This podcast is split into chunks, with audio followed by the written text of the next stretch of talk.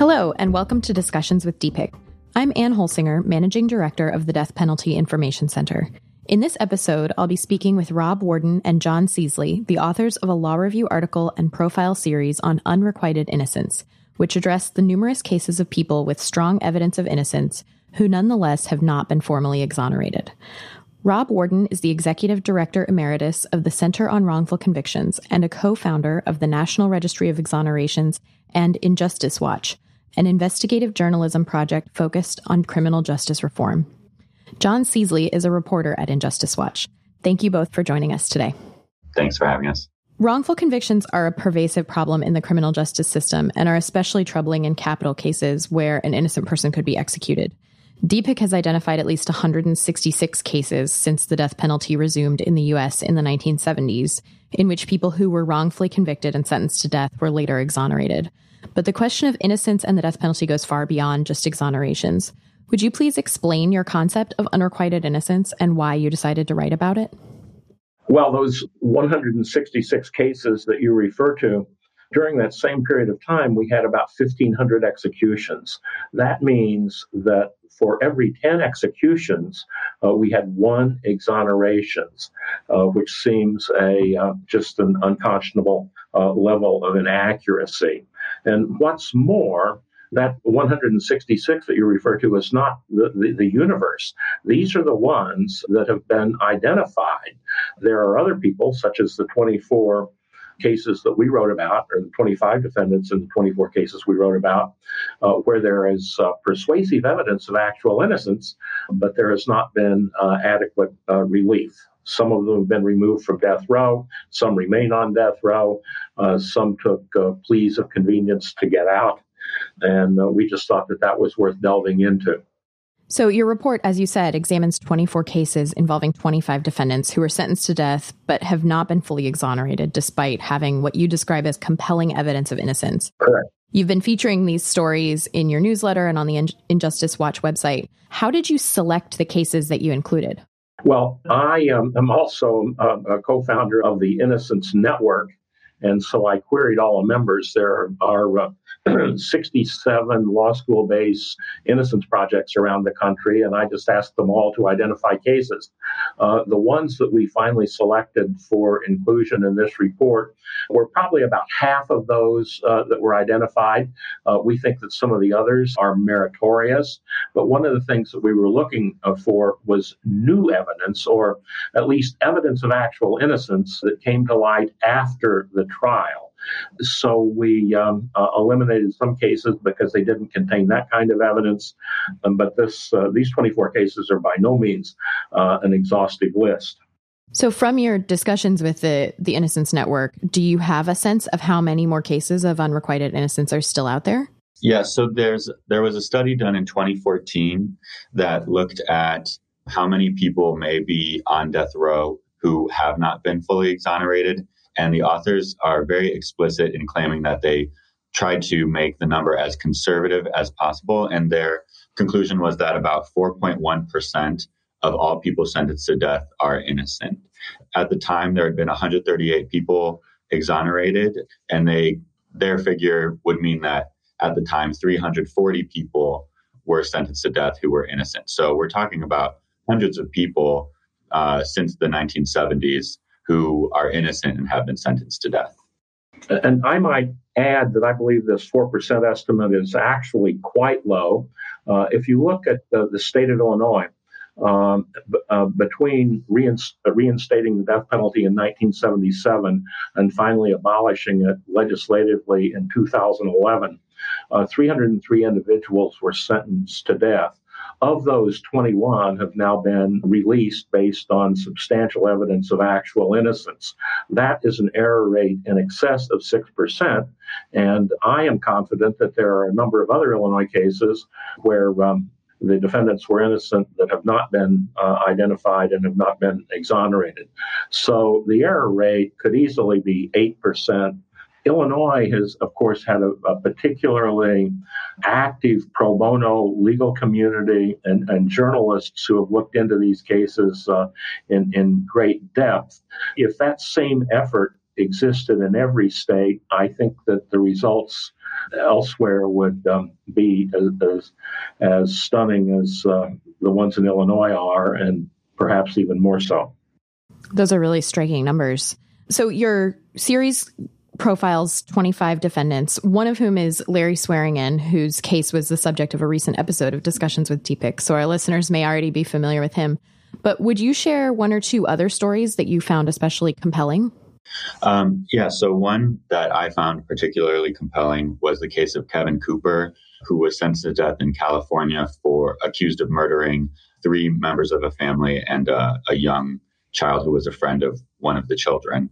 There was very little forensic evidence that places him at the scene. And in fact, on his appeal, dissenting with the majority opinion, 10 appellate judges signed a 100 page dissent in which they laid out the evidence that they believe the police framed Kevin Cooper. And the author of the appeal said as much himself in an uh, in a speech that he gave in, at New York University. This is, I mean, it's obviously a huge claim to make that a police department framed an innocent person, but when that's coming from an appellate judge, that carries a lot of weight. So that was a case that was very interesting to me, and that there seems to be a growing number uh, of support for out in the at least on Twitter and among celebrities. Uh, Kim Kardashian has met with Kevin Cooper and is actively campaigning for his innocence. Um, so we'll see what happens with that case. Thank you. The cases that you feature provide a terrifying picture of the legal system's inability or unwillingness to address the issue of innocence. When you looked at these cases, did you see any patterns or themes, both with respect to wrongful convictions and death sentences, as well as regarding the efforts to stonewall or prevent exonerations? Uh, you know, I could say in general that the worse uh, the crime at issue, the lower the standard of proof. Mm. Uh, it's just, uh, you know, absolutely stunning what juries can be persuaded to believe when you've had a really horrific crime, a multiple murder of, um, of uh, innocent victims.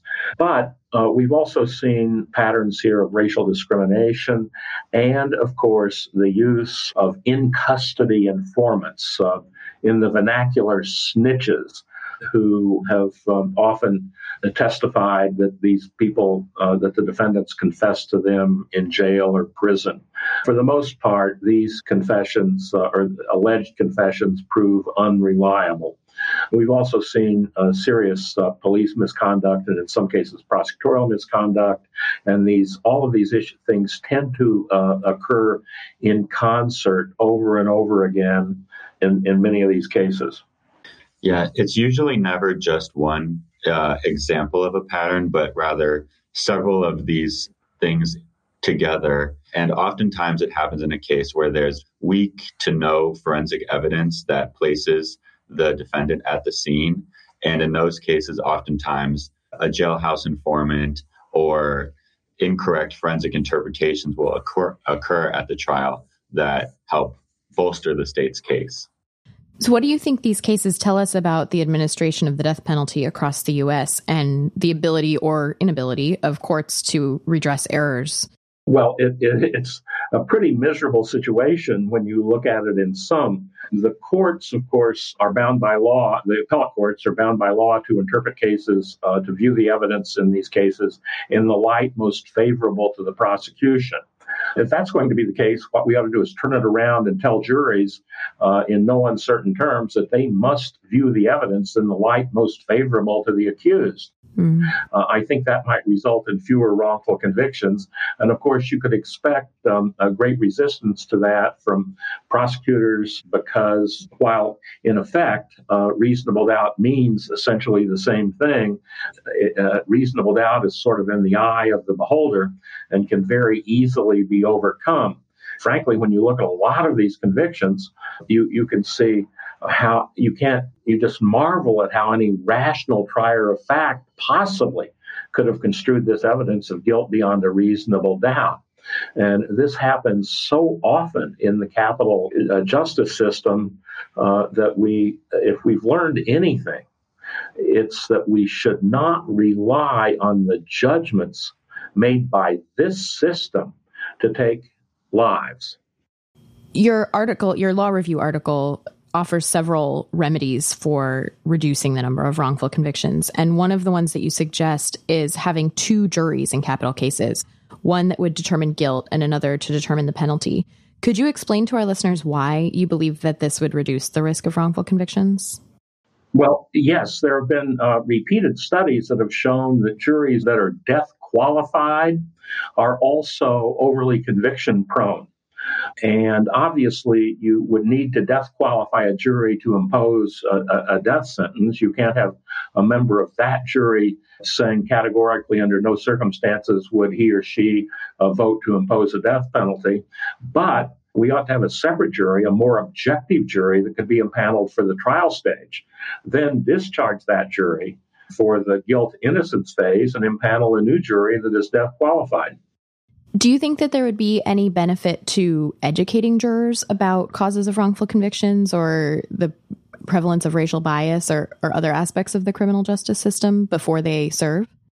I mean, I think providing accurate statistical information on the reasons why this happened wouldn't result in more inaccurate outcomes. So, you know, for to go into a trial having a better uh, assessment of why wrongful convictions happens is only going to make you more skeptical of certain forensic interpretations and more willing to understand that bias could play a role in trials, especially if you are, you know, a member of an all-white jury uh, who is deciding on whether or not to convict someone who is a black person or other cases in which there's implicit bias at play. Mm-hmm. One of your other recommendations for reform is that you suggest an outright ban on testimony by jailhouse informants, which is among the leading causes of wrongful convictions. Why a categorical ban on jailhouse informant testimony? Well, we might, uh, uh, you know, there might be an exception if the authorities can send somebody into the cell wearing a wire and get a, a, a video or, or a, an audio recorded confession, or even better yet, a video recorded confession. But short of that, uh, we know that uh, jailhouse informant testimony is so in, has proved so inherently unreliable that the chance um, uh, that it's accurate uh, is so sufficiently small that it simply ought not be admitted. Now, obviously, that carries some risk that there are people who are guilty who would go free if this kind of uh, evidence were excluded. But in fact, if a person is guilty, the testimony of a jailhouse snitch is so ancillary uh, that the conviction uh, can rest on other, much more reliable evidence and should rest on reliable evidence. And one of the, the serious problems that happens on appeal uh, when an appellate court starts looking at this evidence and all of the evidence evaporates except perhaps the uh, this jailhouse snitch testimony, the appellate court can always say, well, maybe the, the, the trier of fact, that meaning being the jury, believed the jailhouse snitch. Well, maybe so, uh, but that carries with it a very high risk of imposition of a wrongful uh, death sentence and perhaps a wrongful execution. Yeah, jailhouse informants are so incentivized to provide a confession testimony. I'm there almost all of so many of the cases that we looked at had jailhouse informants who later recanted because they weren't given the thing that they said they were offered by a prosecution. And when you look at the fact that they have such a huge motivation to offer up false testimony, it really undermines anything that they could say. There was one case, um, Walter Ogrod's, that's undergoing DNA testing right now in Philadelphia, where a jailhouse informant uh, wa- was helping the prosecution, who was known as the Monsignor because he'd heard more confessions than a priest. and the prosecution didn't put him on trial because they worried that he had a lot of baggage. So they put his acolyte on trial, who essentially said the things that he would have said otherwise.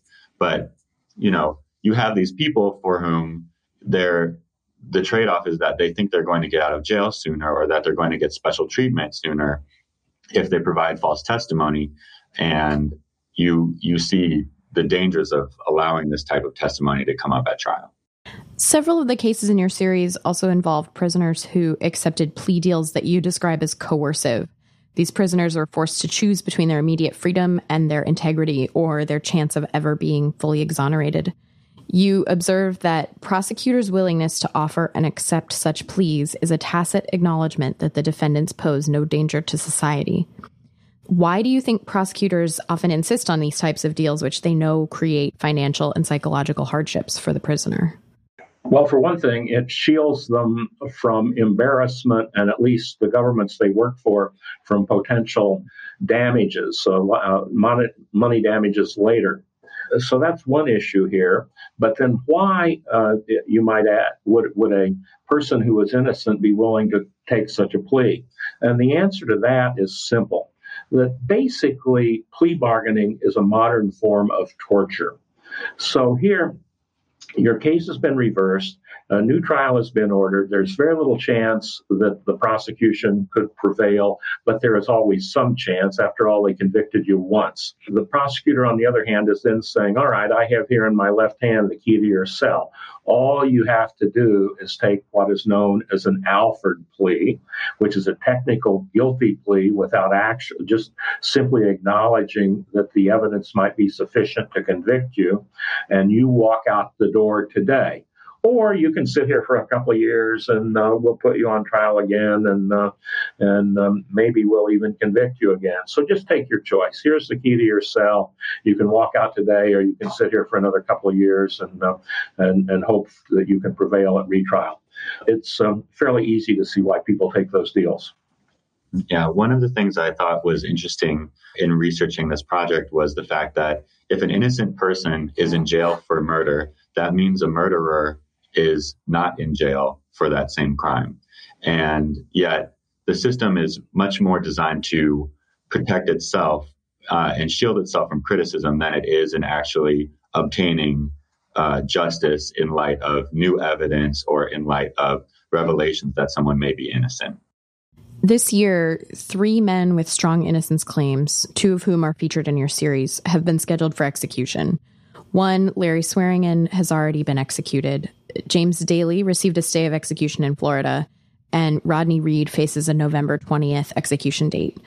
With the public's growing awareness of wrongful convictions, why do you think we're still seeing so many cases like these? Well, part of the problem is that the, the, system's unwillingness to acknowledge its mistakes, and it goes to great lengths to avoid that. As long as we have this um, system that many people call broken. Uh, I disagree with that term. I think broken implies that it once was not broken. It's dysfunctional and always has been dysfunctional, and it produces a very high level of wrongful results. We're going to just see them going on as long as we maintain this system without more safeguards to protect the innocent. Is there anything else that you would like to add? I would just say people can keep reading these series as they come out on the Injustice Watch website, injusticewatch.org. We'll be releasing three a week for the next five weeks, and nine of the stories are already up there. You can also read the article uh, in the Northwestern Journal of Law and Social Policy if you're interested. Thank you so much for joining us today. Yeah, thanks for reaching out. I really appreciate it. Absolutely. And for our listeners to read the Unrequited Innocence series, visit injusticewatch.org. And you can also find links to the series and the law review article that the authors mentioned in the description of this podcast. To learn more about the death penalty, visit deathpenaltyinfo.org. And to make sure you never miss an episode of Discussions with DPIC, subscribe with your podcast app of choice.